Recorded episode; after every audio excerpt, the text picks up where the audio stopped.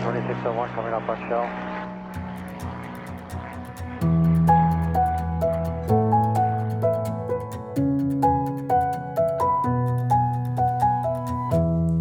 Hej og velkommen til Skyhugt.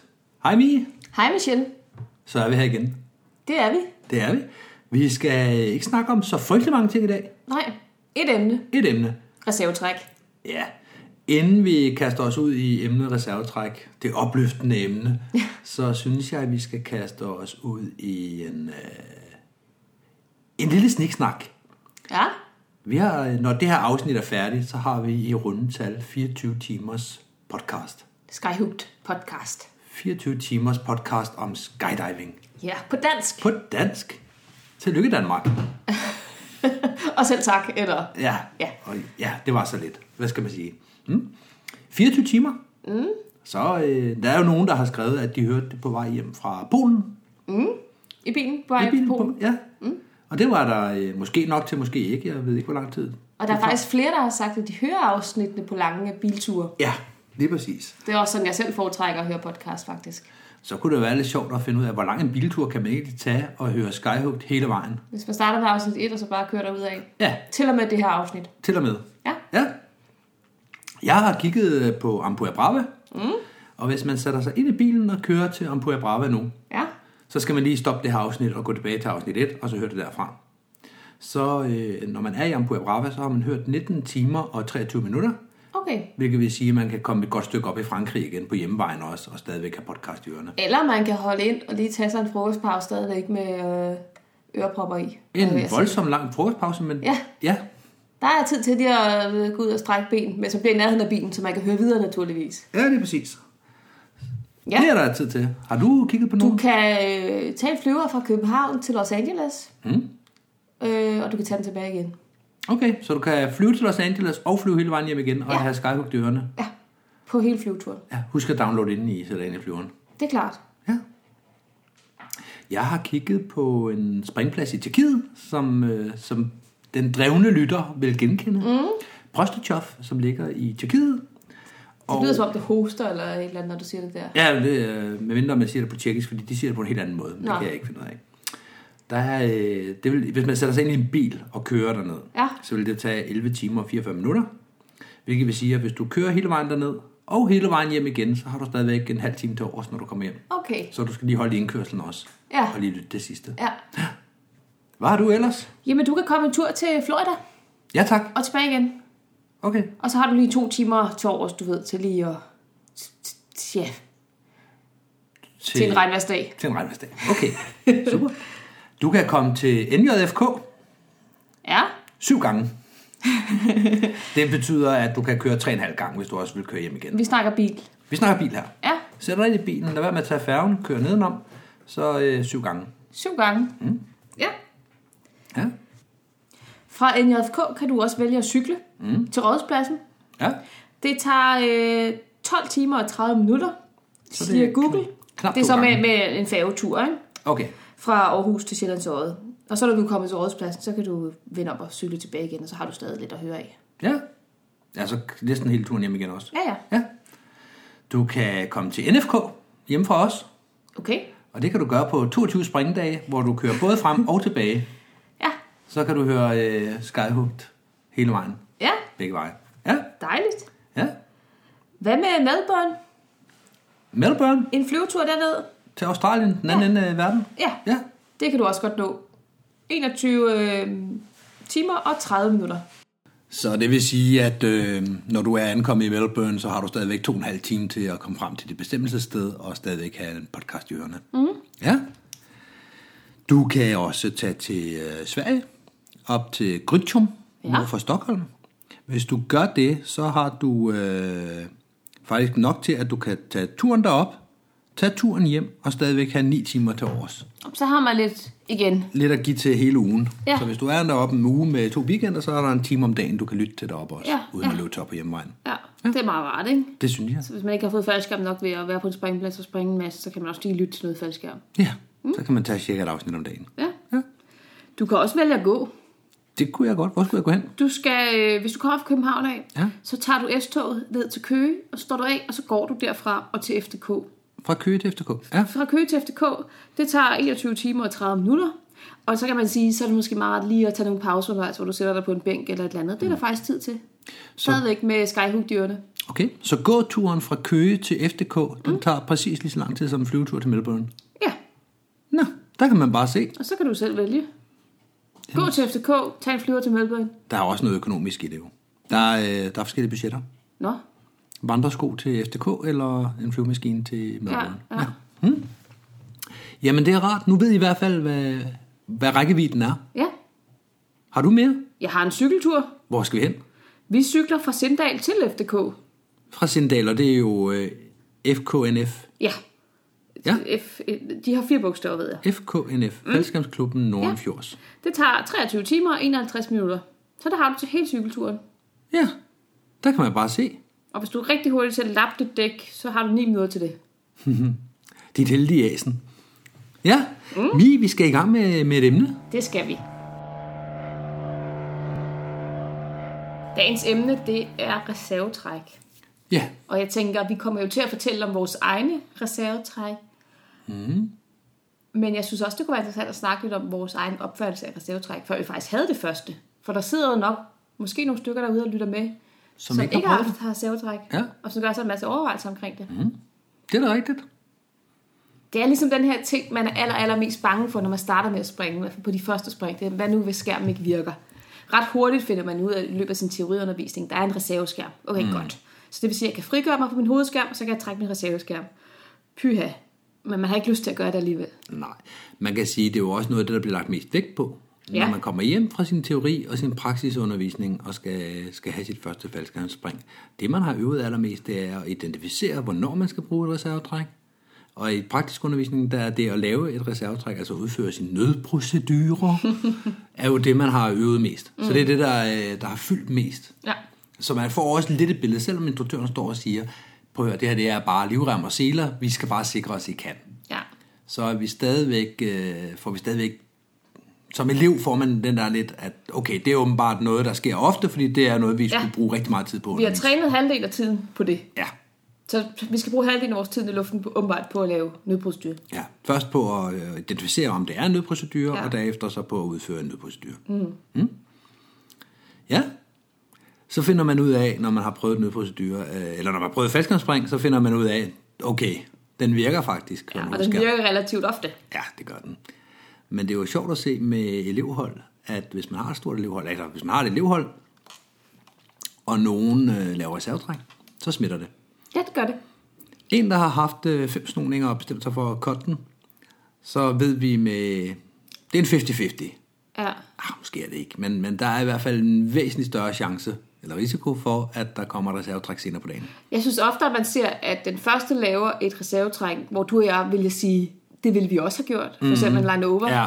Og så kommer der bagefter et reservetræk mere, hvor vi ville have sagt, ej, jeg havde nok valgt at sparke mig ud af de fire snoninger. Et sympatitræk. Ja, ja, Jamen, det er rigtigt. Det ser man. ja. Og mm. sådan er det bare. Ja. Det, det skal ikke være anderledes. Altså, det er heller en gang for mange gange for lidt. Ja, ja, og alle, der har været på teorihold, og det har alle vores lyttere sandsynligvis, har også hørt den her med, at det er din beslutning. Mm. Og der er ikke nogen, der kommer og punker dig, hvis det er, at du træffer beslutningen, og vi bagefter konstaterer, at der var jo ikke rigtig noget i vejen. Nej, Der er ikke, der er, der er ikke noget, der hedder et øh, reservetræk for meget. nej. Hmm. Lad os starte med at høre om øh, din første. Min din første- første gang. Min første gang, og jeg har givet for den. Jamen, min første gang, det var på min anden dag i sporten, så det har været den 11. juli 2010. Mm. Vi var ude på eftermiddagen. Mm. Vi har talt en lille smule Ja, det har vi. den gang vi hørte mere om Michelle, det ja, afsnit, lige der fortalte du om det. Ja, så vi har hørt en lille smule omkring afsnit 8 eller sådan noget, tror jeg. Pas. Ja, der, der hørte vi om det, og jeg kan godt lige sådan i hovedtræk fortælle, at øh, jeg var oppe om lørdagen, jeg var et fummelhoved, og jeg fik øh, rigtig mange ture i selen, for at øh, jeg var, havde overbevist nogen som helst om, at jeg godt kunne lave et reservetræk. Og så kom jeg op om søndagen og får spring 2 og spring 3. Og på spring 3, der får jeg så mit reservetræk, som er en line over, og den øh, spinner øh, så voldsomt som en stor navigator nu spinner mm. med en line over, men det, det føles i hvert fald voldsomt, og der er ikke nogen tvivl om, at den her kommer jeg jo ikke til at kunne lande. Så træffer jeg beslutningen. Det, der er vel gået, det ved jeg ikke, tager 10 sekunder lige at få lavet to omgange og konstateret, at den der er mere fart på. Og så kottede jeg den, og så kom jeg ned og landede. Mm. Så jeg har jo ikke haft ret meget periode fra, jeg blev præsenteret for faldskærmsporten og det her reservetræk og udstyr, til at jeg fik lov at prøve det. Nej. Og du siger, jeg fik lov til at prøve det. For jeg synes faktisk, at jeg er til at høre folk, der netop har, har flere hundrede spring, og ikke har haft et reservetræk, at de bliver sådan lidt, jeg kunne egentlig godt tænke mig det, mm. men jeg kunne alligevel ikke tænke mig det Nej, selvfølgelig. der er ikke nogen, der har lyst til at trække sin reserve bare for at trække den. Nej. Men det er også meget rart at prøve det, og det, det er to folk, at man gerne vil prøve det. Det, man gerne vil prøve, er selvfølgelig, at gradet det virker. Ja. Okay, hvis jeg trækker den her, så skulle det her ske. Man har ikke set det. Nej, og det er ikke kun det med grad virker, det er også det virker jeg selv. Ja, lige præcis. Det er jo det, jeg mener med, den er tofoldet. Fordi Ja. der, det er den anden side af det. Det er også, kan jeg gøre det? Ja. En ting er, at vi står hernede, og jeg med nød og næppe kan vise det, når de rusker mig i en sele 10 cm over gulvet. Mm. Men den dag, jeg skal gøre det en kilometer op, og jeg står på egen hånd, jeg kan ikke kigge ud på nogen, jeg kan ikke spørge nogen. Kan jeg så gøre det rigtigt, og er det rigtigt, at jeg gør det? Mm. Alle de her ting. Ja. Kan jeg huske det der med at flytte blikket, som alle folk jo synes er svært? Ja. Mm. Husker du at flytte blikket dengang? Det mener jeg faktisk, jeg gjorde. Ja. Jeg er ret sikker på, at jeg ikke ville have trukket i korthåndtaget, hvis jeg ikke havde haft øje på reservehåndtaget. Ja. Fordi det var ligesom det, vi havde lært. Mm. Og når man har øvet det så meget, som jeg fik lov at øve det, for jeg fik lige den ekstra mulighed for det også, så, så tror jeg, jeg har gjort det. Jeg kan ikke huske det, Nej. men det vil jeg tro, jeg har gjort. Ja. I hvert fald så når jeg med en, øh, der er, hvad hedder det, RSL på, Reserve Static Line på, Lanyard. lanyard. Og alligevel når jeg at kotte og tage fat i det andet håndtag og trække den en lille smule ud af velkronen. Mm. Og det ville jeg ikke have kunnet nået, hvis jeg ikke vidste, hvor mine hænder skulle hen og tage fat Nej. i det, tænker jeg. Nej. Så jeg, jeg må have haft øh, blikket flyttet ind jeg træk. Ja. Ellers havde jeg ikke kunne nå det. Så det var dit spring nummer Tre. 3. Mm. Ja. Og hvornår havde du så det næste? Det var spring 25. Den Ja. havde vi med i øh, logbogslejen. Det er rigtigt, ja. Ja. Så spring 25, og så havde du 26 også, eller Ja, hvad var det? ja, lige præcis. Samme Ja. weekend. Ja. Det var der, hvor Laudsen ringede til dig og sagde, Jeg ringede han om Er du- er du og helt spurgte, væk? hvad, hvad fanden laver du? det sagde han ikke, han pakkede det pænt ind. Ja. Ja. Det, mit klare udtryk med 25-26 spring i bagagen var, at han ville teste, at jeg havde et hoved, ja, der virkede. ja. At jeg ikke var for dum til at være i frit fald, som, som Lauritsen ville have sagt det.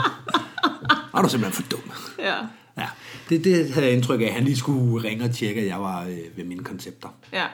At jeg var øh, bevidst om, hvad fanden er det, den hedder?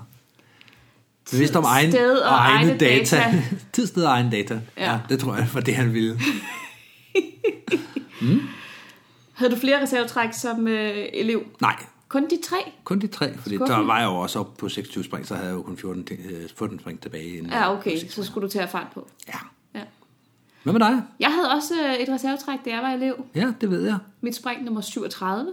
Ja, hvis man har hørt øh, usædvanlige udlandinger, mm. så ved man jo også, at det var den dag, vi mødte hinanden. Ja. Og det var bare senere på dagen. Ja. Det var dagens fire spring, hvis jeg Det husker var rigtigt. dagens fjerde spring, og det var første gang, jeg som elev havde fire spring på en dag. Mm. Det synes jeg var meget dengang. Og du startede dagen med en udlanding også, hvor du Jeg skulle startede ind i dagen med en udladning, og første gang jeg sprang fra en skyvan og blev hentet i bil og mm. sad oven på en eller anden, som jeg ikke vidste, hvem var. Det var så dig. Mm. Og, øh, og så havde jeg to andre spring, og så, dag, øh, og så det fjerde spring den dag. Det var så reservetrækket. Det var reservetrækket. Jeg tæller, at du skulle have givet øl tre gange den dag. Og når Ja. jeg husker tilbage, var der ikke nogen, der gav øl tre gange den dag. Heller ikke dig. Jeg er ret sikker på, at jeg har øl. Men Ja. jeg ved ikke, om jeg har gjort det så mange Du gange. gav ikke for alle tre ting. Nej, Nej. Nej. jeg kan jo ikke huske det. Det er også okay. Men øh, det var noget af en omgang. Jeg var træt om Ja. aftenen. Ja. Det, det er meget at have i sit, sit hoved, når man øh, er elev. Og reservetrækket, det er, øh, det kan godt være, at vi snakker om det her med, at man får adrenalin og sådan nogle ting. Mm. Hvis du vil have en adrenalinudladning, så prøv en fejlfunktion, og så et reservetræk bagefter. Ja. Især når du ikke er mere rutineret end 28 spring. Så, øh, så kan du altså godt mærke, at du, øh, du lige har brugt alt, hvad kroppen havde. Mm. Det har den frigivet lige der. Ja, At man så bare skal flyve en skærm ud af landen, det er sådan ja. lidt et antiklimaks. Ja. Ja. Det, der skete, det var, at jeg, øh, jeg var sindssygt dårlig til at pakke, da jeg var elev. Ja. Så det var det, du gjorde. Nej, Har du selv pakket den? Jeg havde selv pakket den med, med kontroller, for jeg havde faktisk ikke pakkecertifikat dengang. Okay. Og øh, Med rette, kan man sige. Det virker jo ikke, når du pakker den. nu kunne jeg sige noget grimt, men så kommer iTunes efter os. Øhm, anyhow, jeg havde øh, pakket den med de her kontroller, mm. og det var, jeg tror det var dagens sidste lift, så jeg havde lige nået, du ved, lige at få den lagt ned, og jeg var også her langsom til at pakke. Mm. Og jeg ville simpelthen bare gerne nå at få et spring, men jeg synes, jeg synes den her flyver var fantastisk, og jeg, altså, jeg, jeg gjorde virkelig alt, hvad jeg kunne for at bare få så mange spring som muligt. Ja. Og så fandt jeg en fra min klub, og spurgte, "Ah, kan du ikke lige skrive under, fordi jeg kan ikke huske, hvem der har givet, mig de her kontroller. Okay, så du fik bare lige øh, hængt en eller anden... Så jeg fik en eller anden, og han spurgte, sådan, har du selv pakket? Så siger jeg, ja, altså jeg har fået nogle kontroller, men jeg kan ikke huske hvem. Jamen, det var okay. Mm. Altså. Øhm, og så løb jeg ud til flyveren, der stod en anden fra min klub, en instruktør, og gav mig et udtjek, og det var også bare så dårlig stil at komme mm. løbende Ja. hen til en flyver, der vil blive loadet. Og kan du ikke lige tjekke mig ud? Men, men altså, jeg vil så sige til mit forsvar, jeg havde, altså det, det er ikke fordi, jeg havde gået og slendret rundt og tænkt, "Jamen, jeg tager lige et lift med. Jeg havde virkelig gjort alt, hvad jeg kunne for noget Ja. pakke, for nu at komme med. Ikke? Mm. Og så nåede jeg heldigvis ind, og så havde jeg et øh, solospring, sjovt nok, øh, lå på maven, jeg kan ikke huske, hvad jeg lavede, og så da jeg så skulle trække, der, øh, der sad det her håndtag sådan lidt, lidt stramt, og så begyndte jeg sådan, ved, sådan at, at hive lidt hårdere i det. Mm. Øh, det var med øh, ripcord og fjerdebelastet pilotskærm, Ja, og så prøvede at trække alt, hvad jeg kunne, og så og blev- det er altså dit uh, primære håndtag, ripcord-håndtaget, du prøver at trække i. Ja, ja, ja. ja, prøv at trække i det, og det, det øh, så får jeg endelig revet det ud, men jeg har ligget meget, meget ustabil der, det er jeg ikke i tvivl om. Og øh, nu kan jeg jo, jeg kan jo ikke huske præcis, hvad der skete, det kunne have været super sjovt, hvis man kunne se en video af det eller et eller andet. Men det, der skete, det var, at jeg kiggede op, og ser en skærm, der, øh, der ikke ser ud, som den skal. Jeg kan ikke huske, hvordan den ser ud, men jeg kan bare med det samme konstatere, at der er et eller andet, der er galt her. Mm. Det er anderledes end de andre cykelspring. ja, præcis. Og der er det jo rigtig, rigtig rart at have den erfaring med sig. Altså, mm. så, så har man lige pludselig meget erfaring, når man har 36 spring bag sig. Og den har 26. fun- 36? Hvad for spring 37? Ja, Nej, jeg troede, det var spring 27. nej. Nå, okay, undskyld. Det er noget, du digter. Ja, jamen, jeg digter gerne. Ja. Jeg holder lige digterhatten i ro herovre, så Tak for du- det. Du har 36 spring. Jeg har 36 spring, Så det var du spring havde- nummer 37. ja, så du havde så jeg havde noget, noget basis at bygge det på, og det var, du ved, den der instant feeling, det her det er galt. Ja. Og så får jeg kigget op på den der skærm, kan jeg sparke mod det, hvad kan jeg gøre? Så får jeg kigget lidt længere ned i linerne, og så er der bare rigtig mange snoninger. Mm. Og den begynder at dreje, og så kan jeg godt se. Altså, men, men jeg var ikke et sekund i tvivl. Mm. Det var ikke, øh, jamen, jeg kan da lige prøve, at nej, nej. Jeg har, tidligere, eller jeg har senere hængt i skærmen, hvor jeg har været i tvivl. Her var jeg ikke i tvivl. Nå. Så det var bare ned og tage fat i uh, Cutaway. Jeg kan faktisk ikke huske, om jeg skiftede blikket over. Mm. Men jeg kan huske, at jeg tænkte, hurra for landjart. så jeg hæv det her håndtag, så gik jeg over, og så trak jeg reserven ud, og inden jeg havde nået at trække det håndtag helt ud, så var der så en fin øh, reserveskærm over mit hoved. Mm. Stor firkantet. Og der havde jeg så det her reservehåndtag i hånden, øh, fordi at den skærm var stort set foldet ud, inden jeg havde trukket ud. Så tænkte Ja. jeg, okay, den tager jeg lige med ned. Så den puttede jeg så ind i dragten. Ja. Og øh, så havde jeg snoninger på reserven. Hmm, spændende. Ja. Oscar, ham vi tidligere har fortalt om, mm. han øh, havde faktisk set det her fra luften af. Han var også elev på daværende tidspunkt. Mm. Og havde set mig under den her skærm, kunne godt se, at det så helt, helt forkert ud. Mm. Og øh, da jeg så laver nødprostyr, der var han der sådan lidt både fascineret og så lidt, lidt skræmt over det. Sådan, wow, det er vildt. Ja. Men han har alligevel kigget, fordi det, det var faktisk også ret spændende at se udefra. Mm. Det vil jeg jo give ham ret i. Det er Og Oscar har jo lige haft 20 spring mindre end dig, så for, for Ja, ham har det jo ja. været wow. Ja, og det var det virkelig. Og så kom jeg så ud i den her øh, reserve med snoninger. Mm. Og så blev han skræmt, så tog han ikke kigge længere, så fløj han væk. Ja, okay. og jeg var, jeg var et helt andet sted, for jeg mm. kunne jo mærke, at jeg gik fra en skærm, der ikke var firkantet og fløj ordentligt, og begyndte at flyve rundt med mig og kaste mig rundt, til en skærm, der var stor, firkantet, tilgivende. Den var, som den skulle være. Ja, der var snoninger, men jeg kunne godt mærke, at det er ikke noget, der er farligt, det her. Mm. Altså, det, det her skal sparke mig ud 3-4 gange, men, Ja, ja. ja. men det er, som det skal være. Det, det, jeg var slet ikke i tvivl. Og, øhm, og min eneste bekymring på det tidspunkt var faktisk bare, at, at bare jeg når at, at lande hjemme. Fordi mm. jeg havde ikke lige lyst til at lave en udladning mere, specielt ikke lige efter den her kæmpe adrenalinudladning. Nej, så har man ikke lyst til at stå alene, når man lander. Nej. Nej. Så jeg, øh, jeg får sparket mig ud og får faktisk øh, fløjet tilbage på vej øh, tilbage til pladsen. Mm. Så ser jeg så sådan noget øh, gult, sådan nogle gule vejer, der sådan hænger Mm. nedenunder mig. Og jeg ved ikke helt, hvad det er. Men jeg øh, tager, tager fat i det og hiver det op, og så putter jeg det ned i min springdragt også, for jeg tænker, det... Og så bagefter, da jeg står på jorden, finder jeg ud af, gud, det var cutaway håndtaget. Mm. Øhm, Ja, og gud, jeg har det. Altså, man har glemt det igen også. hvis Ja, ja, op, op, op, ja, op, ja. eller så tog jeg det i munden, eller, eller men bare, Ja. jeg skulle bare ned af, ikke? Ja. Øhm, Og man skal jo ikke tage det i munden, men det kan vi jo altid tage. det skal man ikke, nej. Det har jeg fortæller også mine elever nu, mm. men det vidste jeg ikke dengang. Nej. Jeg, jeg enten tog det i munden, og så lagde jeg det i den dragten. Mm. Anyhow, flyver ned, og så lander jeg faktisk stående på, øh, på banen nede ved FDK. Hvilket jeg også er ret stolt over. Altså, mm. mine hænder ryster og så videre. Ja, Ja, ja. Jeg puha, ikke? Folk kommer ja. sådan hen til mig, den er jo mm. lyseblå, den her øh, reserveskærm. Mm. så, så, og der er jo ikke nogen freeback på, og så videre, så man kan godt sådan se, at Det er en fuldstændig ens farveskærm, og alle Ja, de her ting, ja, der ja. fortæller, at der er et eller andet Ja, der. så, så der er selvfølgelig folk henne til mig med det samme. Mm. Og det var, det var mit, mit første reservetræk, og det var egentlig, altså jeg var stolt af, at jeg havde gjort det rigtigt. Mm. Jeg ville selvfølgelig gerne have undværet det øh, på den ene side, og på den anden side var det også sådan, at nu har jeg prøvet det, og jeg har fundet ud af, at reserveskærm faktisk virker, Ja. hvilket jeg også havde forventet. Mm. Og så var der sådan lidt snak omkring, skulle jeg så betale for det her øh, i klubben? Nå, Okay. Øh, ja, øh, fordi at, altså, det, det skulle ompakkes, så det skulle alt muligt. Mm. Men det endte så med, at, at, at netop fordi, at jeg havde begge håndtag med ned, og at jeg havde egentlig kun smidt ripcord væk, at ja. så. Og det, der også var interessant, det var, at jeg havde egentlig ikke tænkt på, at den dag, jeg skulle lave et reservetræk, der ville jeg muligvis have et ripcord i hånd. Nej. Så det er jeg faktisk også begyndt at fortælle elever. Det her med, at hvis du skal have reservetræk, så smider du et ripcord, og så tager du fat og gør det, du skal. Det kan man sige. Jeg tror også, at hvis du står med et ripcord i hånden, og skal lave dit nødprocedure, så finder du ud af at slippe det ripcord der. Ja, eller også så har din hånd stadigvæk øh, stramt omkring det her ripcord i panikkens stund. Og så, Jeg har, jeg tænkte i hvert fald ikke over det. Jeg, Nej, jeg har nej. haft øh, to Ja. med ripcord. ja, Og i begge tilfælde, der har jeg ikke tænkt over. Ripcordet var væk, da jeg var færdig med nødproceduren. Mm. Og jeg tror bare, at min hånd har, øh, har bare åbnet sig for at gribe fat, og Ja. så, så er ripcordet faldet ud, eller også har det været med ind med håndtaget, og så har jeg smidt det hele. ja, ja. Men jeg kom, du, du nævnte det her med, at, øh, med, at du havde ASL på og sådan. Det, Jeg var mm. også inde på det før. Og jeg kom ind til at tænke på, at jeg kan huske, at jeg får fat i mit korthåndtag, flytter blikket og trækker ud.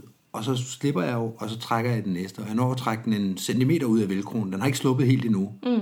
Hvor efter at øh, min reserve jo fyrer på grund af ASL, når jeg har tre spring, så jeg ved ikke, at der er en ASL. Nej, nej.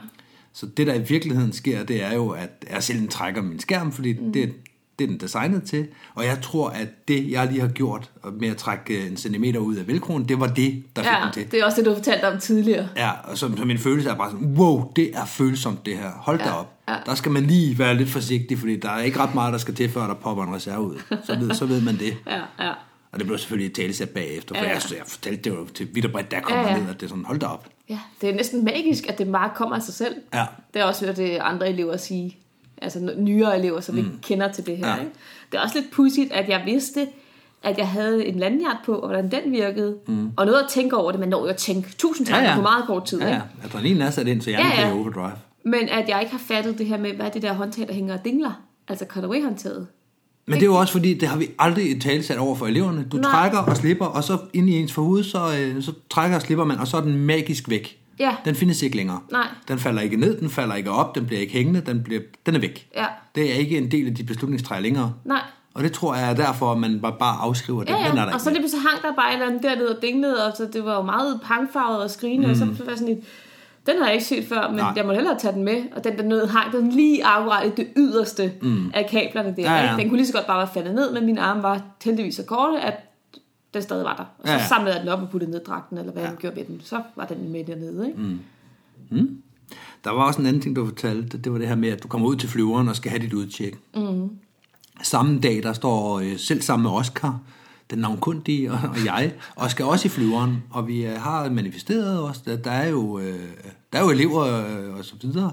Og der er også en, øh, en instruktør, der ligesom står for de her elever. Ja. Det er ikke en elev uge, det er and Boogie, men, men der er en... Øh, Hvem var det?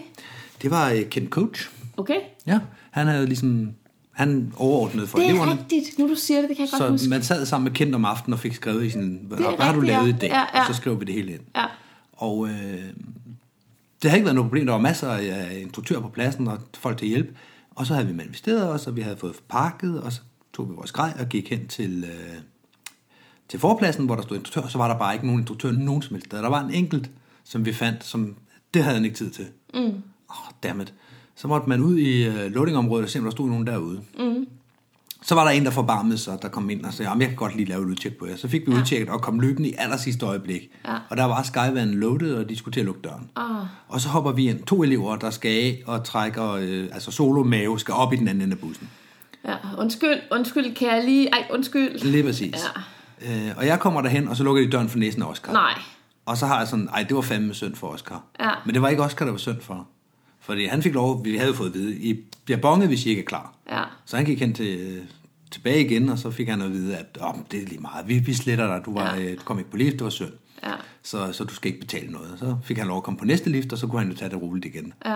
Og jeg begyndte så at mase mig op i de her 24 mennesker, Ja, der sidder ja. på gulvet, og undskyld mig, og, uh, og pardon. Og han triller afsted, så det er sådan med lige at have fat i loftet. Ja, og ja, i folk er ved at prøve at sætte sig til rette, at benet sidder allerede øh, klemt ind, og Ja, og folk, helt har, skævt, hvad øh, der folk er ved at tage seler, seler på, på og, og, og jeg kommer og prøver at komme igennem nu Ja, med ja, her, fordi ja. han er begyndt at trille. ja, Lykkes mig at komme op i den anden ende, sådan halvvejs, så begynder folk at vinke mig ned til døren igen. Nej, du kan ikke være heroppe, der er ikke plads heroppe, vi har lukket op. Så vender jeg mig om og går ned mod døren, jeg når jo kun lige et skridt ned igennem, undskyld, og undskyld igen. Ja. Og så begynder folk sådan, der kan du heller ikke være. Så stiller jeg mig bare op, det er sådan, okay, så må I jo finde ud af, hvor fanden jeg skal være henne. Det er ikke min beslutning, at jeg skulle komme for sent. nej. Men det har de jo set. Ja, ja, de, de ser bare en elev, der kommer løbende hen til flyveren. Kommer lallende i sidste øjeblik. Lige præcis. Ja. Og det skal, altså, så må han jo lære at lade være at gøre det, ikke? Jo, jo. Og det, er er der, og det, det er der, hvor jeg fik en, øh, en læring, som jeg har brugt som instruktør. Det der med, at hvis der er en elev, så vi tage en snak med ham bag. Så er vi, okay, hvad fanden sker der? Hvorfor kommer du dallerne, når du kan se, at den er ved at trille? Ja. Hvorfor kommer du ikke før? Hvorfor var du ikke klar på et 10 minutters kald? Ja. Hvorfor havde du ikke en aftale med instruktør? Alle de her ting, som det er ikke nogen, noget, folk gør med vilje, Nej. prøver at forsinke hele pro- projektet. Nej. Så øh, det er en oplagt snak, men i situationen, så har jeg flere gange reddet en elev fra, prøv lige at slappe af derop. Kom, sæt dig ved siden af mig, så tager Ja. vi af, og så finder vi ud af i 300 meter, hvad vi så gør. Ja. Altså, folk skal ikke stå alene med det. Nej. Det var, øh, det var ikke en særlig rar oplevelse. Ej, jeg misundte øh, Oscar, der stod på jorden. Ja. Og jeg var sådan lidt, om i mindst så får jeg et spring, og han står dernede og har betalt for ingenting. Ja. Og så kommer han og lander, og så går han til flyveren, og så sådan, fik du lov at komme på den næste? Ja, ja, jeg skulle heller ikke betale. Okay. Fuck dig. Ja, lige præcis. Og jeg har bare fået onde blikke fra Ja, lige præcis. Folk har øh, bare hævet springere. mig Ja. øh, fire højdekilometer. ja, ja. Det var, det var ikke særlig sjovt. Nej, det kan jeg godt forstå. Apropos det der med at have svært ved at tjekke ud, det husker jeg også, du fortalte om en, en anden situation mm. i uh, NFK, hvor der også var en instruktør, der sagde nej til, at jeg ville tjekke dig ud. Det kan jeg ikke huske. Hvor du uh, lovede dig selv, at hvis du nogensinde blev instruktør, så ville du aldrig sige nej til at lave et udtjek. Det er rigtigt, det har jeg lovet. Jeg kan ikke huske, hvorfor jeg lovede det. Jeg, jeg husker det som om, at, at du netop, det var sådan en, en, en Mm. dårlig oplevelse for dig, det der med at få et nej. Okay. Og, og det, altså, det var bare en instruktør, der var udbrændt og var blevet kørt rovdrift på, Åh, og så ja, bare ja, ja, ikke ja. orkede mere. Nej, Og så det er rigtigt. som et statement, og det har ikke om dig at gøre, bare Nej. over for klubben sagde, nu gider jeg simpelthen ikke mere. Nej, det kan ikke være rigtigt, det skal være mig, og så Nej. vil han ikke gøre det. Ja. ja. Ja, det er rigtigt. Jeg har heller aldrig sagt nej til et udtjek. Nej, Jeg øh, har nogle gange været temmelig presset, ja, hvor jeg selv, jeg er jo øh, den sløve type stadigvæk. ja, Og ikke på elevmåden med, at jeg ikke kunne finde en, men i dag, der har jeg mit grej stående, så, øh, så tæt på hangaråbningen som muligt, så jeg bare kan tage det undervejs, og så lige greje op, inden jeg går ud. Ja. Og så gå til flyveren, så jeg kan gå på et 5 minutters kald. ja. Og øh, tit så kommer jeg hen for at hente mine ting, og så står der en elev derude. Så siger, åh, jeg har ikke fået tjekket ud, kan du tjekke mig ud? Ja. Og man kigger bare, du har heller ikke nogen handsker på, og de goggles er de forkerte. Ja. Okay, hvis du finder din... Bruger du handsker? Det gør du, ja, for det er også hammerne koldt. Så find nogle handsker, og den hue der må du ikke springe med. Så hvis du lige går ind og fikser de her tre ting, ja. så med de hjælper der sko, og de er overhovedet snørret? Ja, og så får man ligesom sat øh, eleven i gang med at gøre sig selv klar til et udtjek, og så ja. spænder jeg lige lynhurtigt en brystrem og et par lovrem til, sådan, så jeg har mit eget grej på, så jeg i hvert fald kan overleve, hvis jeg går til flyveren. Ikke? Ja, Og så laver det her udtjek på, på to minutters kald. Så nogle ja. Ja. gange så, så er det bare blevet, men jeg ved også godt, at de her elever har sandsynligvis gjort, hvad de kunne. ja, Det er ikke bare fordi, de, øh, de kommer dallerne i sidste øjeblik, og så er jeg bare lige den første og den bedste, de fik øje på. nej. Jeg, jeg siger ja til nej til at lave udtjek. Mm. Det sker sjældent, men hvis jeg selv er, er presset og har mm. troet et andet sted, og selv er ved at lave noget teamtræning, eller har en AFF-elev, som jeg skal tage mig af, Ja. så kan jeg godt finde på at pege i retning af en anden instruktør. Jeg, jeg prøver som regel at henvise til, mm. men jeg kan se ham derovre, ham i den grønne t-shirt, og så er der hende derovre, hun kan også hjælpe dig. Ja. Øhm, Og den laver jeg også jeg, jeg tit. gider heller ikke at lave et dårligt udtjek. Nej, nej, den laver jeg også tit, den er med, at øh, det vil jeg rigtig gerne, men... Og så kalder jeg lige, Kasper, kan du ikke lige komme over og, og hjælpe her? Ja, ja. Og så peger jeg dem lige op, ikke? Jo, jo. Jeg synes ikke, når jeg har lavet teamspring, så, har jeg, så er det sjældent folk, de opfatter en som instruktør, synes jeg. Okay? Når jeg kommer i videodragten, så, øh, så, så opfatter folk mig som, okay, han er, han er jo i gang med noget andet, ham der. ja. Så det er meget, meget sjældent, jeg er blevet spurgt, når Det er andre rigtigt. ting. Men når jeg laver teamtræning, så springer jeg min FS-dragt. Som du også bruger til Som andre jeg også ting. bruger til alt muligt andet. Så, Ja. ja. så det, man kan ikke se på mig nødvendigvis. Og folk tænker jo ikke over, at nu har hun lige ligget rullet for lidt siden, så nu er hun godt nok i gang med at træne til DM. Altså, Nej. det, det ved elever ikke, og det skal de heller ikke tænke over. Nej, nej, selvfølgelig ikke. Så men jeg kan godt finde på at sige nej til at lave ud til. Mm. Det var et tidsspor. Det var det da lidt. Tilbage til, øh, til reservetræk, nødprocedur. Ja, så øh, hvor langt er vi kommet? Vi har fortalt om et hver. Ja, Ja. i elevtiden. Mm. Hvad har du ellers at byde ind med? Jamen, Det så- er alle de, ud, øh, de reservetræk, du har, det er de tre. Nej, nej, nej. Nej, Op nej, nej, derovre. nej. Nej, altså øh, hvis vi lige tager øh, reservetræk nummer to, Ja, den har jeg også været inde på før. Det var en øh, toggle fire, altså et halvt brems, der var gået op i den ene side. Og det fik den til at dreje, mm. og i stedet for at lave en, øh, en styreprøve og lige se, om jeg kunne få den til at holde op med det, så konstaterede jeg, at den her den drejer, det skal den ikke. Og det mindede mig også en lille smule om det drej, den lavede Ja. ja. på springen nummer 3. Ja. Så jeg besluttede mig for, jeg kan godt huske, hvordan det var sidste gang, jeg må hellere få lavet en nødprocedure. ja. Og så gør jeg det, og da grad så bliver fundet, så bliver det jo konstateret, at ja, der var et halvt brems, der var gået op. ja. Nå, men altså ikke nogen, der har klandret mig for at lave et reservetræk. Du havde en skærm, der drejede, den fløj ikke lige ud, altså var den ikke flyvbar, eller styrbar. Ja. Og så var der springet lige efter, der øh, havde jeg jo så, nu var folk begyndt at kigge lidt til mig, ikke? Jo. Fordi nu havde jeg lavet to i min levetid. Ja. Og folk var også kommet lidt med stikpiller, og jeg var der dyr i reservepakninger. Ja. Og så kommer jeg øh, om søndagen og skal op og springe. Det er springet lige efter. Og så der har jeg federbelastet pilotskærm på. Jeg trækker ripcorden, den federbelastet ryger ind foran min hovedskærm, og så helt ud i den ene side og mm. deformerer. Mm. Så den deformerer min hovedskærm og får den til at flyve til den ene side. Ja. Så er jeg nødt til ligesom at, okay, det her det skal ikke være et reservetræk. Det må vi godt, det her. Man må godt, hvis den kan, så må man godt. Så jeg øh, korrigerer ved at trække øh, ned til den anden side, så den flyver lige ud. Ja, så du har en hånd godt over hovedet, og en anden nede ved brystkassen, Ja, ja, for at få den til at flyve lige ud. ja lige præcis. Super. Og det, men det giver mig så noget tid til lige at tænke her. Ja. Okay, og det er jo en god løsning, Ja. lige at få ro på. Okay, hvad kan jeg gøre? Jamen, jeg kan pumpe. Ja. Ja. Jeg pumper et par gange. Det har man jo hørt om før. Mm. Nej, det hjælper ikke. Så tænker jeg sådan, kan jeg lande det her? Ja. Hvis jeg nu bare vikler op med hånden Ja. i den ene side, sådan så det passer med, at begge hænder er i samme højde, når jeg flyver lige ud. Ja. Og den når jeg faktisk at blive sådan mere eller mindre øh, lun på den idé, Ja. indtil det går op for mig, at jeg får trukket rigtig, rigtig langt ned i den ene styreline. Og jeg ved ikke, hvad der vil ske ved det. Nej. Måske vil den bare holde op med at flyve, fordi det har man jo fået at vide, at hvis du trækker for langt ned, når du laver ståløvelser for eksempel, mm. altså, Og holder den ja, nede og så ståler den. Ja. Ja. Og tænk, hvis den ståler i den ene side, så så flyver den jo ikke særlig Der godt. står der totalt, Ja, ja, lige hvis præcis. du kommer til at flære for højden der. Ja, så øh, alt det her, alle de her tanker her, det er måske noget, der er sket på 50 højdemeter, så det er jo ikke sådan, så nu er jeg i 300 man, man, når, man når at tænke overraskende mange scenarier mm. igennem, og måder og frem og tilbage, og det sker i løbet af splitsekunder. Ja, lige præcis. Så der er måske gået 50 højdemeter med at, at gøre det her. Ja. Konstaterer så, at det dur ikke. Og der slipper jeg den, så, så laver jeg min nødprocedur, og der kommer jeg selvfølgelig også til at dreje, fordi det jeg slipper den, så begynder den at dreje med mig mm. igen, imens jeg laver nødprocedur. Mm. Men øh, det var så nummer tre. Men du har også haft et reservetræk mere. Det har jeg. Ja. Det var mit spring nummer 446. Jeg har lige slået op i logbogen. Mm. Det, der var i det, det er, at jeg på det tidspunkt er i Empuria ja. på et hold, der hedder Airplay, et forrige Mm. Jeg er videomand på det. Og vi har tidligere talt om Empuria i forhold til, at, at der ikke rigtig er nogen alternative landingsområder. Mm. Hvis man er inde over byen, så er man Så er man over byen. Ja, så er man kommet til enten strand eller plads. Ja. Og øh, vi havde haft et spring her. Jeg kan ikke huske, om det var dagen før, eller om det var samme dag. Jeg, jeg lavede ni spring den dag. Øh, hvor at jeg havde hængt langt ud over byen. Og havde lige akkurat kæmpet mig tilbage. Og den der følelse af at kæmpe sig tilbage mm. er bare ikke særlig rar. Fordi du har ikke en mark under dig, du bare kan bæle ned på. Og så, bare, jamen, så tager jeg den bare i medvind dernede. Du har ingen muligheder. Nej. Øhm, så den sad lidt i kroppen. Man kan sige, at hvis man ikke kan nå hjem, det der er i pladsbriefing dernede, er, hvis du, ikke, hvis du skal lande i byen, så er det i kanalerne. Ja, Har du bly på? Synd.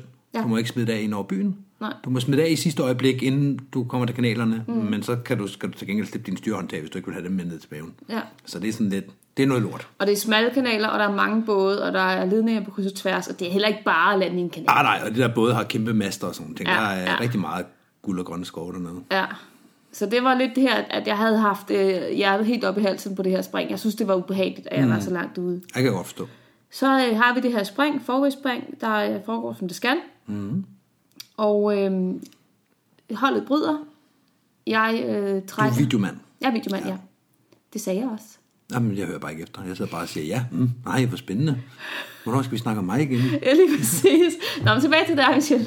Nå, jeg er videomand, holdet bryder, jeg trækker, mm. og så sker der ikke noget.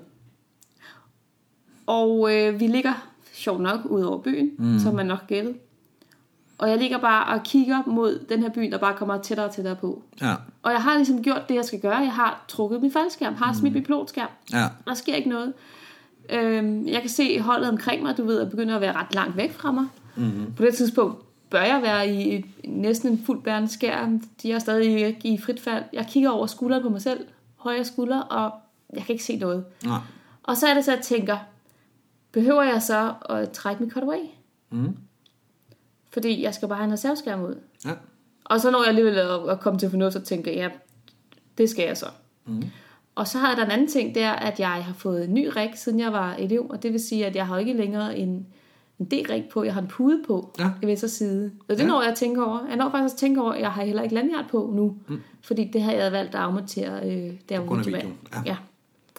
Så der går sådan ligesom, du ved, og igen det her, det sker i løbet af splitsekunder. Ja, ja. Men når jeg tænker alt det her igennem, og, og, og når man ligesom har trukket et håndtag, og der ikke sker noget, så har man øh, en mulighed tilbage, og det er at trække i to andre.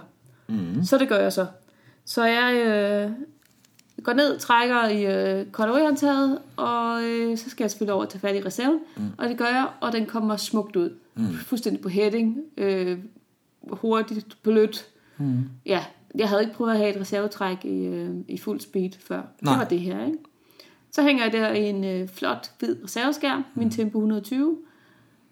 Og efter jeg sådan lige har sundet mig og øh, drejet skærmen over mod springpladsen, og kan se, at jeg kan sagtens nå hjem, så begynder jeg at, at ærge mig over, fuck, jeg har smidt min sorte skærm, min hovedskærm, mm. ned over den her by. ja.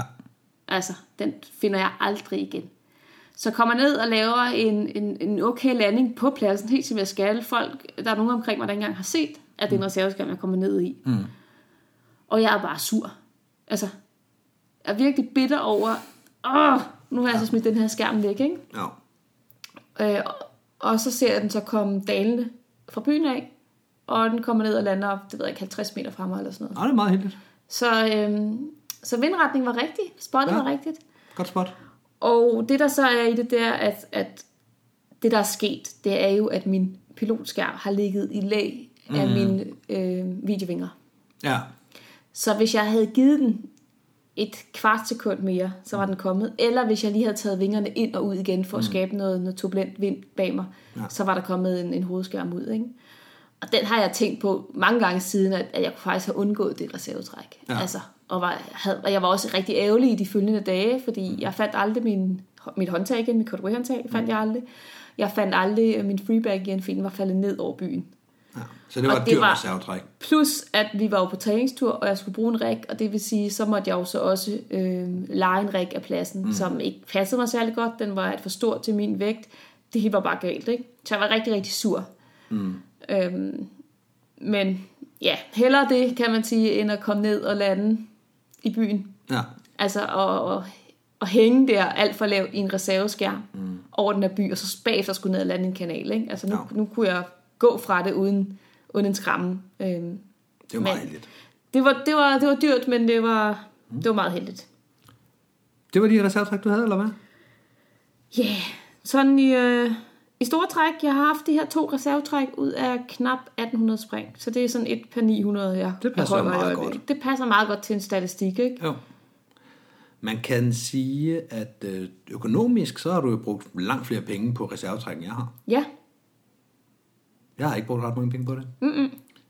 Hvad havde det sidste, jeg fortalte om? Det var, øh, det var vel de tre som elev. Og de kostede jo ikke mig noget, for i min klub, der betaler man ikke for øh, reservetræk. Mm. Så det har kostet mig 0 kroner indtil videre. Så på springen 465 har jeg reservetræk igen. Og historien der er, at jeg har lånt mit øh, sæt ud til øh, en springer. Det er 190'erne på det tidspunkt. Og den her springer har, øh, har lige omkring 40 spring. Og er blevet C-springer, eller skal til at være C-springer, når hun lander. Så hun har alt i bogen og så videre. Hun skal bare lige lave et C-spring. Og hun har fået lov til at dagen sætter op og bruge en, øh, en min 190'er til det. mm, selvom man ikke er godkendt som elevskærm. Ja. Mm. Så hun går op i min 190'er, og så øh, kommer hun ned, og så bliver hun rullet. Så de cutter min skærm, og så ruller de hende i den. Mm, det havde du ikke lige tænkt igennem. Jeg havde ikke øh, spurgt, hvad hun skulle bruge den til. Hun Nej. spurgte, om hun må låne min skærm, og selvfølgelig må man låne min faldskærm. Mm. Det må man til hver en tid. Ja, Så hun lånte min skærm, og så skulle hun pakke den. Og det med at pakke var ikke noget, hun var sådan rigtig stærk i i forhold til udfiltring og så videre. Vi ved alle sammen, hvordan det er, når man er blevet rullet i en skærm, så er det bare en pakkeprøve for helvede. Og det var også sidst på dagen, ikke? Så folk var begyndt var, at gå i øh, ølene og, ja, og hygge sig om andre ting. end Det var det. Det var det. Det var sidst på dagen, og det var den sidste dag også, tror jeg. Ja. Så det var, nu skulle den, nej, det var om aftenen om lørdagen, så alle folk var gået i øl. Mm. Så hun får hjælp af en øh, rutineret pakker, og de får monteret den her skærm, fylder den ud og får øh, pakket den, og så får jeg den med. Og får sat den på træningssystemet igen. Ja, lige præcis. Får monteret den også. Og så, øh, så går der øh, et par dage. Så er vi om tirsdagen. Det her det er så til Skyvand Booking i Majbo. Og så om tirsdagen efter, det vil sige to-tre dage senere, så skal jeg op og springe, og så tager jeg min skærm på. Og jeg hopper ud i 1500 meter, og så åbner jeg, og så sker der ingenting. Så øh, jeg laver et hero move. Så det jeg gør, det er, at øh, jeg konstaterer kill line. Hun har ikke trukket kill line. Så jeg klapper en arm ind foran mig, sådan, så man ligesom øh, går om på siden. Så kan jeg nå Brighton med den modsatte hånd, og så trækker jeg simpelthen bare backen ud mm. manuelt. Mm. Det fungerer fint. Ja. Splitten har jo, øh, altså jeg trækker splitten ud, og så kommer backen helt automatisk. Så nu er systemet ligesom sat i værk. Mm. Og det var nok til, at min back kunne, eller min pilotskærm så kunne trække det sidste. Okay. Så Så, så der var en lille smule drag til at... Øh... Jamen, det var der. Ja. Så den, den kommer fint ud. Og så var jeg sådan lidt, huh, nå, men så slap jeg for et reservetræk, og jeg var, øh, det var et superhero move, synes jeg selv. Mm-hmm. 400 spring der, ikke fordi jeg er verdens mest cool faldskærmsspringer. Mm. Men det var da godt tænkt af mig. Mm. Så øh, nå, men nu kigger jeg lige tingene efter, som man nogle gange gør, og så ser jeg, at mit træningssystem er øh, vendt ind igennem sig selv, altså en sideways step through i den ene side. Mm. Og det er jo selvfølgelig i monteringen, det er sket. Ja. Så hun har ikke vidst, at man skulle trække en killline, og så har de haft lidt travlt der lørdag aften med at få pakket den, så de har ikke set, at de havde lavet det der step through der. nej. Problemet er sikkert blevet trukket længere op øh, end risers, og så har man ikke lige set det på linerne. Ja, ja. Så altså, træningssystemet er monteret korrekt. Altså den lille ring gennem den mellem, så Ja, ja, ja. ja. den store. Mm. Og det vil sige, du har også... Altså, den er også fin nok at cutte, men, men riserne sidder snoet. på den ene side. den er også fin nok at flyve, fordi Ja, den ja. er jo egentlig bare, de er bare sådan noget individuelt, de er Ja. ikke sådan noget sammen. Nej. Men på det tidspunkt, nu, har, øh, nu er det jo lige et stykke tid siden, jeg har trukket min faldskærm, og alt det her er sket. Jeg brugte også lige et par hundrede meter på at, øh, at få øh, lagt mig om på siden, og få fat i Brighton, og få sat det her i værk. Så alt i alt så har det været et, et spektakulært spring allerede. Mm. Jeg kigger på højden, konstaterer, at jeg ligger stadigvæk omkring de 1000, fordi det var et 1500 meter, jeg ville ikke gå øh, 500 meter fritfald, så, mm. så jeg har højde nok, og bestemmer mig så for, at okay, hvis det skal være, så skal det være nu. Jeg har allerede fundet to fejl på den her. Mm. Hvem ved, hvad jeg finder i 300 meters højde? Mm. Og så tager jeg en helt iskold beslutning, der hedder, jeg har en skærm, den er flyvende, den er styrbar, og nu cutter jeg den. Mm. Så øh, mig svarer igennem, og nu har jeg jo en fuld bærende skærm, så der er jo al verdens tid til at øve sig her. Ja. Svarer igennem og finde håndtaget og flytte blikket og trække og trække og så videre. Og kommer så ned og lander i øh, min reserve, og så er alting godt igen. Mm. Så ringer jeg så til, til hende her og fortæller, hvad jeg har oplevet. Mm. Om hun kunne tænke sig at sponsorere en reservepakning. Ja. Jamen, alt hvad der kommer af udgifter, det skulle, øh, den nåede hun selvfølgelig. Der var ikke noget der. Nej. Det var super cool. Bare send regningen til mig. Ja. Og jeg havde smidt mit uh, korthåndtag væk, Ja. og jeg havde en reserve... Øh, freebagen blev fundet igen. Jeg havde jo et reservetræk, der skulle ligesom pakke, øh, pakkes om og så videre. Og det var sidst på året, ikke? Så den skulle faktisk alligevel... Jamen, så valgte jeg så at sige, okay, så sender jeg en til årskontrol, når det alligevel er pakket helt ud her. Ja, ja, Så man kan sige, så, øh, så vil reservepakningen ligesom følge med i det. ja. Så, øh, så det reservetræk kostede mig ikke nogen penge heller. Nej. Så gik der jo nogle år. Det her, det var tilbage i 2000. Du har også været heldig, at du fandt freebagen. At du fortalte den her historie før fra Empuria. Mhm. Mm. Natalie og jeg, øh, Natalie var på Airplay, brugte jo et par timer på at køre rundt i Empuria by. Mhm. Mm. Op og ned ad gaderne, helt stille og roligt, og kigge ind på haver og mm. tage og plankeværker, og folk de kom jo sådan ud og kiggede, Ja, ja, ja. Hvad, er det for nogle indbrudstyve? Vi Ja, lignede indbrudstyve, ja, der ligesom skulle øh, kigge på Skubbe, området. Ikke? ja. Ja. Ja, Så øh, der har, har du været heldig, kan man sige. Ja, absolut. Rigtig heldig. At Men i det her til- tilfælde ville det ikke have kostet mig noget, selv hvis feedbacken Ja, det er rigtigt. væk, så det er rigtigt. den- Der havde det været på hendes... Ja. Så går der nogle år, fordi så er vi oppe på at springe 1220. Det er øh, dagens første spring. Og øh, jeg når fire spring den dag, øh, takket være en, en reservepakker på pladsen. Men det er dagens første spring. Det er den hedengangne Peter Lindholm, der er pilot. Mm. Og Peter siger, at vi skal af i cirka 220 grader, og øh, I kan godt lige give den et øjeblik. Hvis du åbner døren, så laver jeg lige nikket, når det passer. mm. så kan vi lige mærke vinden derop. Og det plejer at passe med Peter. Så Ja, det er Peter har lavet første- nogle fantastiske spots. Ja, vinden er, som, som den er. Vi ved det ikke endnu. Det er dagens første spring. Så øh, vi går op. Jeg er første mand på første lift. Og jeg står af. Og så øh, kommer der ikke noget ud. Så jeg har også prøvet den her fuldstændige fejlfunktion, du snakkede om. Mm. Altså, hvor det er øh, high speed. High Og speed det, er jo- malfunction. det, og det er noget helt andet, end Ja. at have en skærm, der kommer ud. Ja. Den der følelse af at, at smide pølsen, og Og så sker der ikke noget. Hov. 3.000, 4.000. Nu er der noget galt. Ja. Og det tager altså lige et par sekunder, fordi nogle gange har man en åbning, hvor den kommer sådan lidt hupsi, og andre gange så har man en åbning, hvor den er sådan, ja ja, giv tid. Ja. Men når du kommer hen på de der 5-6 sekunder, der ikke rigtig er Du kan noget, ikke mærke, at der bliver flyttet rundt på Nej. noget. Du kan ikke mærke nogen riser. Det, det, det er helt underligt. Lige præcis. Så jeg vælger også at, øh, at lave min nødprocedure. Ja. Det viser sig så, da vi finder grad, at, øh, at øh, min lanyard har trukket, fordi den har lavet et, en, et godt hak i metalwiren til min reserve. Ja. Så den har altså åbenbart haft et eller andet ude, Ja. der kunne trække et eller andet. Ja. Og den var heller ikke helt i bagen. Så et eller andet var der ved at ske derom. Så måske hvis jeg havde ventet lidt mere, men, Ja. Ligesom mig. ja, men med 1200 spring, så har man altså også en rimelig klar idé, synes jeg selv om, Ja. hvor lang tid skal det her åbne, altså skal det her åbningsforløb tage. Ja. Så øh, den kommer ud, jeg cutter, jeg tager min reserveskærm, alt er fint, flyver ned, lander. Mm. Og øh, så jeg lander øh, derhjemme, hvor jeg skal, mm. alt er stille og roligt, og så øh, lægger skærmen ned. Og i det samme, der kan jeg så se, at min hovedskærm kommer ind på området, og min freeback kommer lige bagved og lander øh, lige bagved det der øh, lille, hvad hedder sådan noget, buskværk, der. Ja. er ved vores landingsområde. Ja. Så begge dele ligger sådan lige der og der. Ja. Så går vi, øh, så får vi sådan en del sammen, og jeg går op og ligger det, og så øh, brokker jeg mig over, at jeg fik smidt mit håndtag. Mm. Ej, nu, det var dumt. Mm. Og Claus Høj er sådan, nå, jamen, prøv lige, så gå lige med ned. Så går vi ned og kigger, og så siger han, hvor, øh, husk han bare der. Jamen, den havde han set, hvor landede freebacken, den landede der. Og Claus han laver sådan, blum, blum, blum, hvis den er der, og den er der. Og så gik han ud i marken, og så hentede han mit håndtag. Mm. Så det var et godt spot. Ja, det var Selv mit håndtag kom hjem. Ja. Så igen, ingenting kostede det mig i grej. Nej. Og Claus var på pladsen, så han pakkede den, imens jeg gik op. Jeg nåede fire spring den dag. Ja. Var det den dag, hvor jeg stod med nogle elever? Ja, Ja, Det var det. jeg stod øh, med nogle elever, øh, og vi skulle på andet lift, nogle stadigarnelever, deres mm. første spring.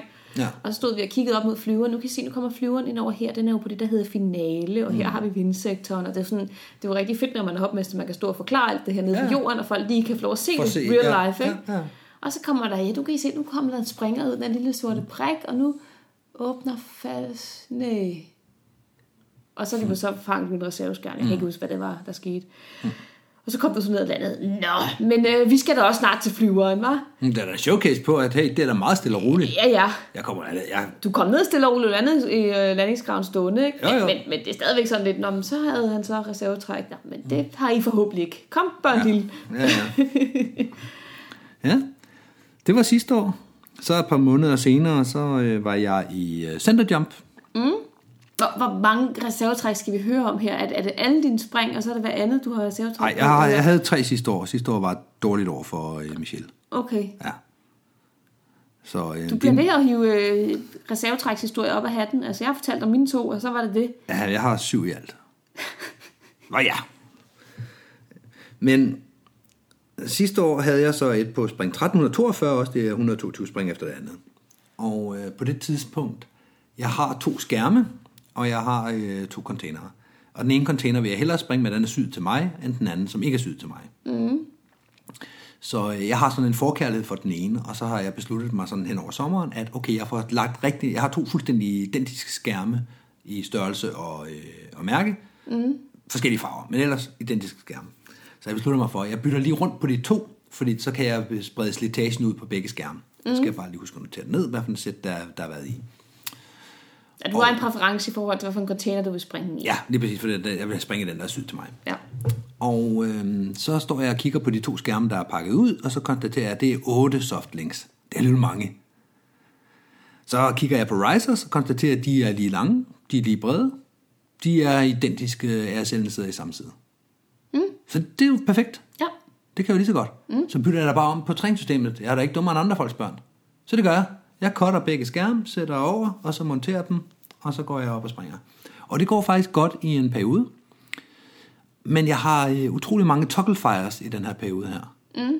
det er sådan, nej, det vender man sig jo til, så man er bare, øh, den drejer godt, så skal jeg lige huske at poppe den anden også, så vi kan flyve lige ud. Mm.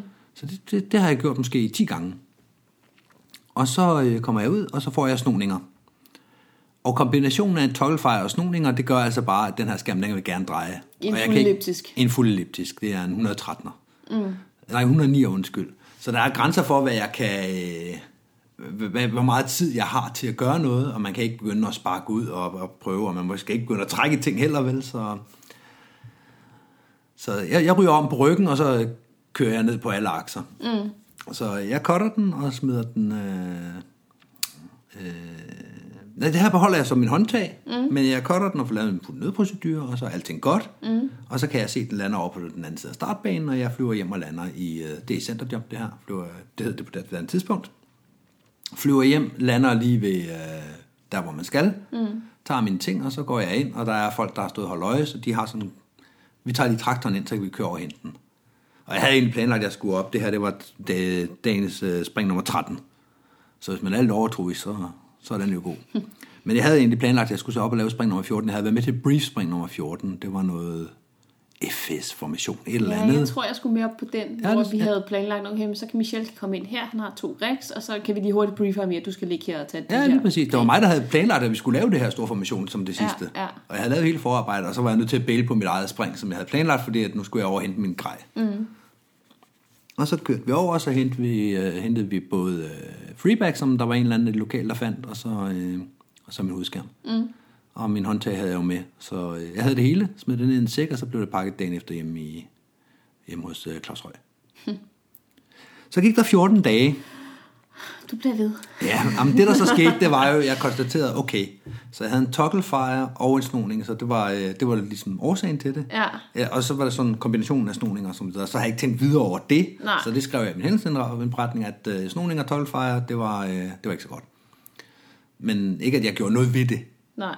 Så øh, 14 dage senere, så er jeg i... Øh, faktisk 10 spring senere, så det kan ikke engang have været 14 dage, fordi det er to store flystævner. Så til næste store flystævne en weekend senere, der står jeg så i FDK, og så har jeg præcis det samme problem igen. Ja. Togglefire, snoninger, og nu gør den det samme igen. Ja. Så jeg cutter og smider den, og har min håndtag, putter det ind, flyver ned, lander på hjørnet og går ind. Og i det jeg kommer ind, jeg lander lige ud på hjørnet, så det tager øh, ikke særlig lang tid, mm. går ind og lægger den. Og i det jeg lægger den, der kommer Thomas Lauritsen faktisk ind med min øh, hovedskærm Ja. og min freebag. Og en af dem, der er inde i hangaren, kommer hen og siger til mig, Claus Røg er på vej.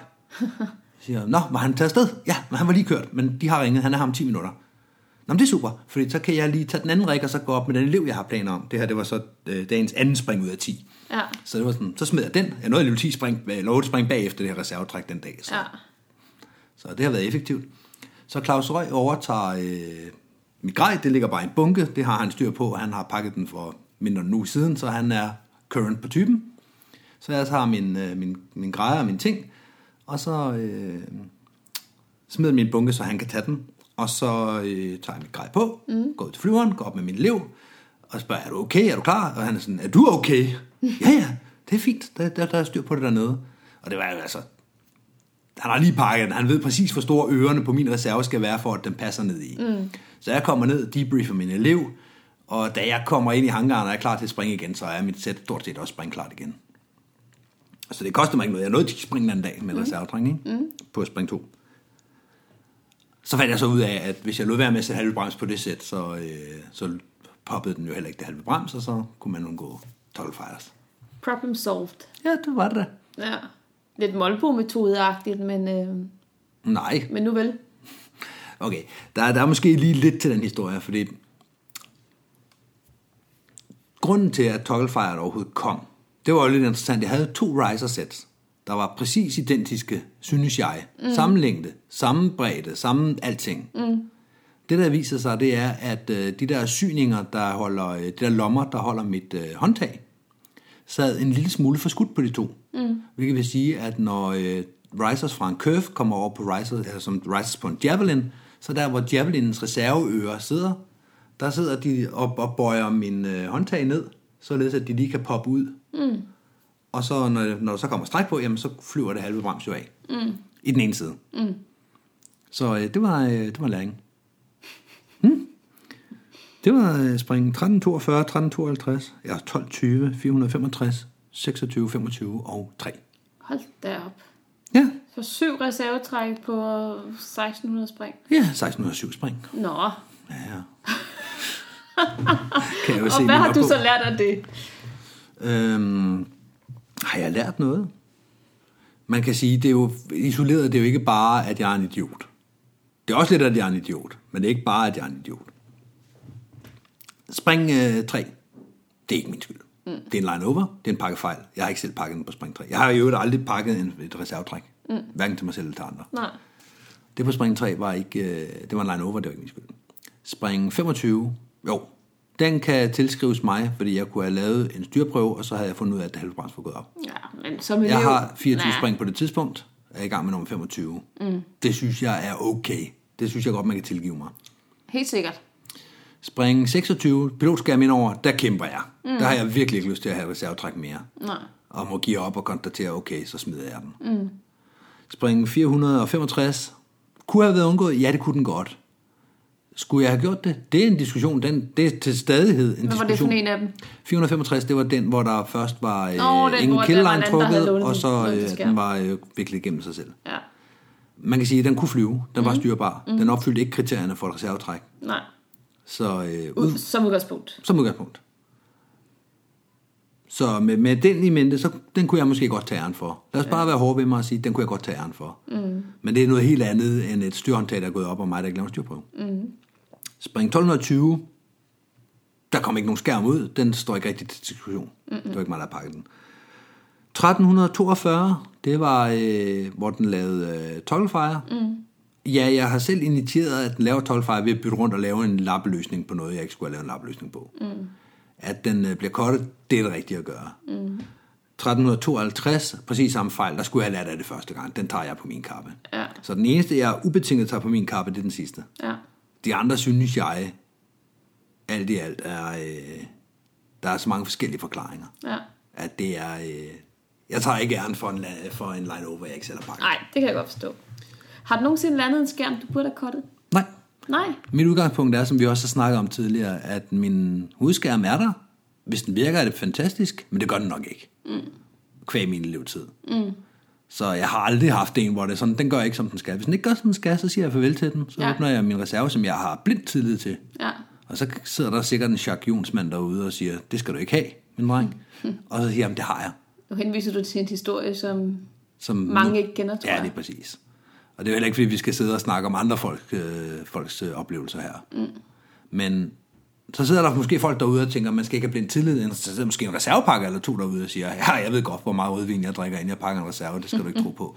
Men jeg har relativt stor tillid til det, fordi at processen omkring reservepakken er så anderledes end Ja. processen omkring husgangspakken. Og de er bygget forskelligt. Det er de, og de bliver pakket forskelligt. De alt det, det, det er omgivende. Den freeback, der er der, mm. øh, den bridal, der er der, alle tingene er lavet til, til, til et andet setup. Ja. Så på den måde, så, øh, så har jeg aldrig landet noget, jeg, jeg burde have godt. Har du prøvet det? Ja, det har jeg. Hvad har du gjort? Jamen, jeg har blandt andet, da vi nu øh, snakker om mit reservetræk nummer to, der var vi jo så med Airplay, det her FS-hold i Empura Brava. Mm-hmm. Derfra tog vi så videre til England, hvor vi skulle over til Bedford til mm-hmm. World Challenge. Og der havde jeg så min, øh, min hovedskærm og min reserve med bare i sådan nogle poser og sådan noget, fordi jeg, det kunne ikke blive pakket, vi kunne ikke skaffe en ny freebag mm. af den øh, type, jeg skulle bruge. Øh, Det var også derfor, det blev så hammerende dyrt i forhold til at lege en skærm, for jeg kunne ikke bare springe videre min egen. Ja. Men det, der så skete, det var, at øh, jeg så kommer hjem, mm. og jeg får, øh, får ompakket min, min reserveskærm. Jeg får den tilbage igen. Jeg øh, tager min hovedskærm frem, øh, klipser den på, tjekker, ligner, tjekker, øh, at alting er, som det skal være, i en, en, en grundig første kontrol, og så pakker jeg den. Kommer ned til springpladsen. Jeg tror, det er mit spring... Mm, ja, vi skal springe for 1000 meter eller sådan noget. Det er, jeg ved ikke, om jeg er hopmester eller noget, men det er bare et eller andet lavt spring. Ja. Kommer ud, trækker skærmen, og så begynder den at dreje med mig. Mm. Og, øh, og så prøver jeg at, at tage styrhåndtaget, for jeg tror, det er en togglefire, og jeg kan ikke rigtig få det frit. Og så har, har, øh, har noget af den her ekstra styrelinje så viklet sig rundt om mit håndtag på en eller anden måde. Mm. Og det er sket den her proces med, at min regio har ligget og bumlet rundt fra rejsen fra Empuria til England, og så mm. til Danmark, og så videre. Ja. Jeg har tjekket den og sat rigtigt på, og det er den alt, som det skal være, mm. men, men den har på en eller anden måde arbejdet sig ned igennem en eller anden her lykke, øhm, sådan så, at, at min, jeg skal faktisk flyve øh, asynkront med armene, mm. for at flyve lige ud. Og jeg Eller i prøver... hvert fald asymmetrisk. Om. Ja, asymmetrisk, undskyld. Er der ikke noget? Asynkron svømning. Ja, asynkron flyvning. Og jeg skal flyve asymmetrisk med armene, for at få skærmen til at flyve lige ud. Det vil sige, at jeg skal have den ene arm helt op over hovedet, og den anden sådan, du ved, nede ved skulderen eller sådan noget. Mm. Og jeg, hver gang jeg sådan prøver at, at hive ned, for at få den til at sætte sig tilbage på plads, så drejer skærmen helt vildt med mig. Ja. Og jeg bruger for lang tid på at, at kæmpe lidt med det her, for jeg, det for umiddelbart ligner det noget, du ved, der ret hurtigt kan fikses. Mm. Hvis jeg bare lige får den klipset tilbage her, Men det er også et sats. Ja. Og, øh, men jeg har det sådan lidt, jeg skal bare lige, og så er jeg nede pludselig nede 500 meter, og det er sådan lidt, det, det, jeg skal ikke lave reservetræk her. Nej. Det, det skal jeg simpelthen ikke. Nu er du committed til Nu landet. er jeg committed, så jeg ender med at komme ned, du ved, og lande med, med en hånd i skulderhøjde, og, øh, og den anden i øh, over hovedet, og så må jeg altså flære, du ved, for at få skærmen til at flyve lige ud, ikke? Mm. Og jeg kommer ned og laver sådan en småhård landing, og altså, det, der er ikke sket noget. Det så ikke elegant ud, men der var ikke sket mig noget, vel? Men det var sådan, kan man sige, en gang, hvor jeg sådan tænkte, da jeg kom ned og landede, at ja, den burde jeg faktisk have kottet. Men, men, men den, det er sådan en, en glidende bevægelse. Jeg har en skærm over hovedet, den er fuldt bærende. Og øh, hvis jeg bare lige får gjort sådan her, så får jeg Men problemet det er jo fikset, hele setup'et med... Og det er jo også en diskussion for sig selv, vi skal have på et tidspunkt harddecks. Ja, Netop fordi, at det er ikke sort-hvidt. nej. Harddecks, folk tænker, okay, hvis jeg ikke har en skærm udgør sådan her, hvis jeg har en skærm udgør sådan her. Ja. Men det Hvad hele, du den her gråzone? Jeg hele det her gråzone? range imellem, du har en skærm ude, men den er ikke god. Now what do? Mm. Den har folk ikke rigtig besluttet, og det skal de ligesom finde ud af at høre den til den ene eller til den anden. Ja. Og den skal helst høre til den ene og ikke den anden. Mm. Ja. Men det, skal, det er en diskussion, vi skal have. Jeg har skrevet det ned nu her, for den skal vi have på et andet tidspunkt. Ja. Men det var sådan en af, en af de, gange, og der er flere desværre, hvor jeg sådan tænkte, ah, den burde jeg egentlig nok have kottet, ikke? Mm. Men man har da sådan lidt, jeg har lige fået min, min rig tilbage, efter den er blevet ompakket, ligesom ja. de tanker, du gjorde der dengang. Mm. Jeg har jo lige haft et reservetræk, det kan ikke være meningen, jeg skal gøre det igen Ja, nu her, ja. lige bagefter. Ja. Altså, det, du er fuldstændig åndssvagt at tænke sådan, fordi mm. det, det er ligesom at slå med en terning, altså. Øh, Ja, ja, det, du kan godt få 6 tre gange i streg. det kan du sagtens. Ja. Vi når ikke at snakke om så frygtelig meget mere. Der er heller ikke flere reservetræk at snakke om. Nej. And with that, back to the studio.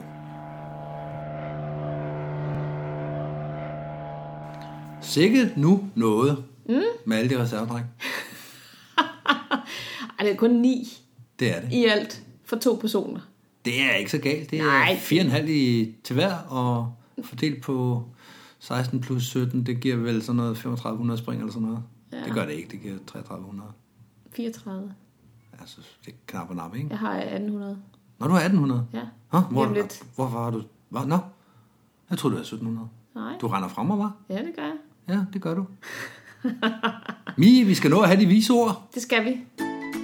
Vise ord fra Skyhooked. Don't panic if you have a canopy malfunction. You have the rest of your life to figure it out. Det er vise ord, men det er også lidt popsmart. Det er det. Vi har øh, snakket i godt en time. Så det vil sige, at vi øh, har cirka passeret øh, 24 Når Timers. vi, øh, når vi har klippet det her, så har vi 24 timer og en 3-4 minutter. Okay. Så det passer Jamen, meget godt. så øh, god tur til, øh, til LA og tilbage igen på de 24 timer. Eller i bil til Ampua Brave. Eller på cykel til, fra Sindal til FDK. Eller 22 gange frem og tilbage fra os til NFK. Eller gå fra Køge til FDK. Der er mange muligheder. Indtil øh, I kommer hjem igen. Hej hej! hej hej.